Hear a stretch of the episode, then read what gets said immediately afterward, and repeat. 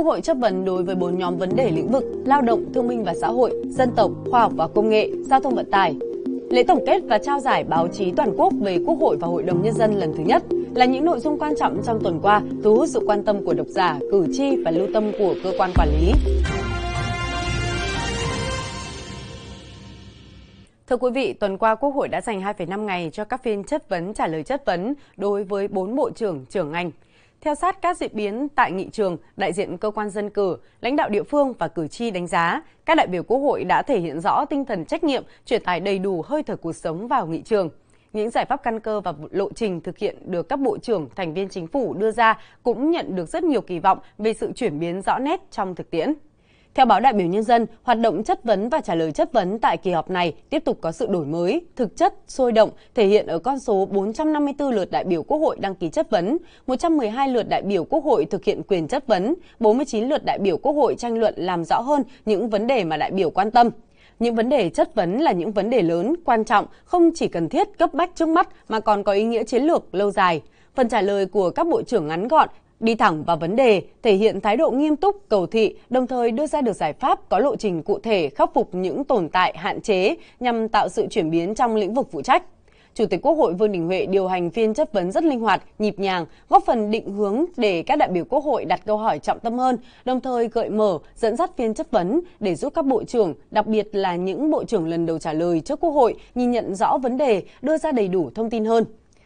Còn theo báo điện tử VOV, đa số các đại biểu đánh giá cao phiên chất vấn với nhiều vấn đề được nêu ra. Trong 4 tư lệnh ngành đăng đàn chất vấn, có 3 tư lệnh ngành là lần đầu tiên trả lời trước Quốc hội. Song các phần trả lời của tư lệnh ngành được đánh giá là thẳng thắn, cầu thị và nắm khá chắc phần việc mình quản lý. Các đại biểu kỳ vọng sau chất vấn, các tư lệnh ngành cần xem lại ngành của mình, có việc gì làm được hay chưa làm được, có những việc 5-10 năm sau mới có thể giải quyết được thì đó là cơ sở để lập ra chiến lược thời gian tới. Ra soát công việc định kỳ chưa làm được thì làm cho tốt lên, như vậy việc giám sát mới có hiệu quả cao. Cùng chung nhận định, tạp chí điện tử VN Economy đánh giá các bộ trưởng đều cơ bản nắm chắc được nội dung và những vấn đề mà các đại biểu mong muốn đặt ra. Đặc biệt có những tư lệnh ngành mặc dù lần đầu tiên đăng đàn trả lời chất vấn nhưng được đại biểu đánh giá cao. Mặc dù bằng hình thức này hay hình thức khác, mỗi bộ trưởng đều có những phương pháp, cách trình bày khác nhau nhưng về cơ bản là nắm chắc được những nội dung và những vấn đề mà các đại biểu mong muốn đặt ra các giải pháp đề xuất của các bộ trưởng và chính phủ để góp phần tháo gỡ những vướng mắc trong quy định pháp luật cũng rất rõ ràng. Nguyện vọng của nhân dân, cử tri cũng như của đại biểu Quốc hội mong muốn những gì đã được nêu ra trong phiên chất vấn, đặc biệt là các cam kết của tư lệnh ngành được thực hiện mang lại kết quả thực tế. Theo bình luận trên báo Đại biểu Nhân dân, đóng góp vào thành công của phiên chất vấn là sự điều hành khoa học, mạch lạc, linh hoạt của chủ tọa. Đặc biệt, bài phát biểu kết luận từng nội dung chất vấn của Chủ tịch Quốc hội Vương Đình Huệ đã nêu rất rõ các nhóm giải pháp trọng tâm. Nếu các bộ ngành triển khai hiệu quả, chắc chắn sẽ tạo chuyển biến thực chất và đột phá. Phiên chất vấn đã thể hiện đậm nét tính chuyên nghiệp trong hoạt động của Quốc hội. Tính chuyên nghiệp có thể thấy rõ ở sự tận tâm, tận lực, tích cực, tâm huyết, trách nhiệm của các đại biểu thực hiện đầy đủ trọn vẹn chức năng giám sát tối cao đối với hoạt động của nhà nước. Quý vị và các bạn đang xem bản tin báo chí với hoạt động Quốc hội. Sau đây là các thông điệp ấn tượng trong tuần được các báo đăng tải. Thảo luận ở tổ về dự án luật đất đai sửa đổi. Tại kỳ họp thứ 5 Quốc hội khóa 15 trong sáng ngày 9 tháng 6, Chủ tịch Quốc hội Vương Đình Huệ cho rằng trong khi luật đất đai khó nhất là vấn đề tài chính đất đai và trong tài chính đất đai khó nhất là vấn đề định giá đất. Do đó, trong luật này phải quy định về nguyên tắc xác định giá đất cũng như phương pháp xác định giá đất để Quốc hội thảo luận và cho ý kiến. Bên cạnh vấn đề tường minh trí tuệ của toàn dân, của Quốc hội, của cả xã hội chắc chắn sẽ đóng góp tốt hơn.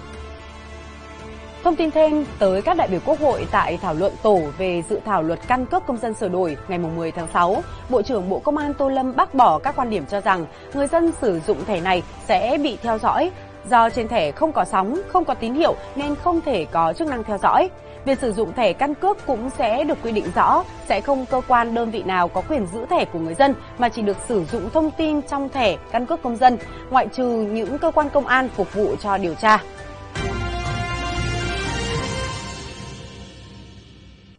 Lần đầu tiên tổ chức giải thưởng báo chí toàn quốc về Quốc hội và Hội đồng Nhân dân mang tên Giải Diên Hồng đã thu hút lượng lớn tác phẩm tham gia của những người làm báo chuyên nghiệp và không chuyên trên cả nước.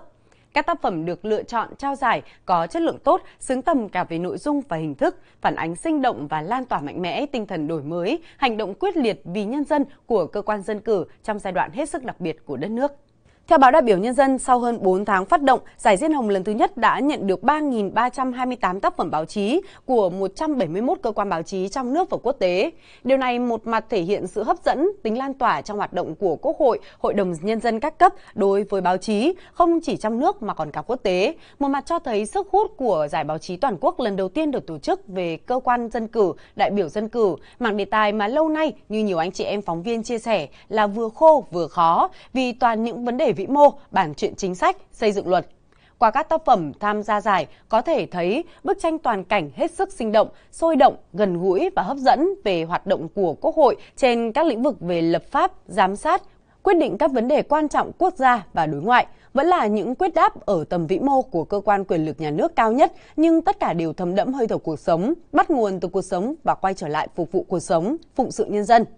Các tác phẩm được lựa chọn trao giải Diên Hồng lần thứ nhất là tác phẩm có chất lượng, đầu tư công phu, khoa học, thể hiện xứng tầm cả về nội dung và hình thức. Nhiều tác phẩm gồm tuyến bài nhiều kỳ, sử dụng hình thức tuyên truyền hiện đại. Khẳng định điều này, báo điện tử VTV nhấn mạnh các tác phẩm dự thi giải Diên Hồng đã bám sát chuyển động rất tích cực, phản ánh những luồng gió mới trong tổ chức và hoạt động của Quốc hội, Hội đồng Nhân dân các cấp, nơi luôn liên hệ chặt chẽ, lắng nghe những vấn đề sát sửa nhất liên quan trực tiếp đến đời sống của cử tri, nhân dân. Vạn sự khởi đầu nan từ thành công của giải Diên Hồng lần thứ nhất với tinh thần Diên Hồng muôn người cùng hô một tiếng. Báo Thanh tra dẫn lời Chủ tịch Quốc hội Vương Đình Huệ kỳ vọng giải sẽ tiếp tục nhận được sự đồng lòng và ủng hộ của những người cầm bút ở trong và ngoài nước. Trong đó nhiều tác phẩm báo chí với sự tìm tòi, đột phá, mới mẻ, sáng tạo, hấp dẫn được độc giả đón nhận và đánh giá cao. Các tác phẩm dự giải và được trao giải là sự kết tinh của tâm huyết, tinh thần trách nhiệm, lòng yêu nghề, niềm tin, tình cảm chân thành của người cầm bút, cầm máy đối với các cơ quan đại biểu của nhân dân. Sức hấp dẫn và hiệu ứng sâu rộng của các tác phẩm ngày càng khẳng định được sự ủng hộ to lớn của cả hệ thống chính trị và toàn thể nhân dân đối với nền báo chí cách mạng Việt Nam trên chặng đường gần một thế kỷ vẻ vang đồng hành cùng dân tộc dưới ngọn cờ của Đảng. Báo Lao động cũng khẳng định hệ thống báo chí và truyền thông nước nhà đã chủ động tuyên truyền, cổ động một cách toàn diện, kịp thời, góp phần tổ chức thực hiện chủ trương đường lối của Đảng được Quốc hội, Hội đồng Nhân dân thể chế hóa bằng những quyết sách và các phong trào hành động khắp toàn quốc. Đồng thời, báo chí đã phản ánh chân thực, sinh động tâm tư nguyện vọng chính đáng của các ngành, các giới, của cử tri, nhân dân cả nước và đồng bào ta ở nước ngoài tới Diễn đàn Quốc hội, Hội đồng Nhân dân.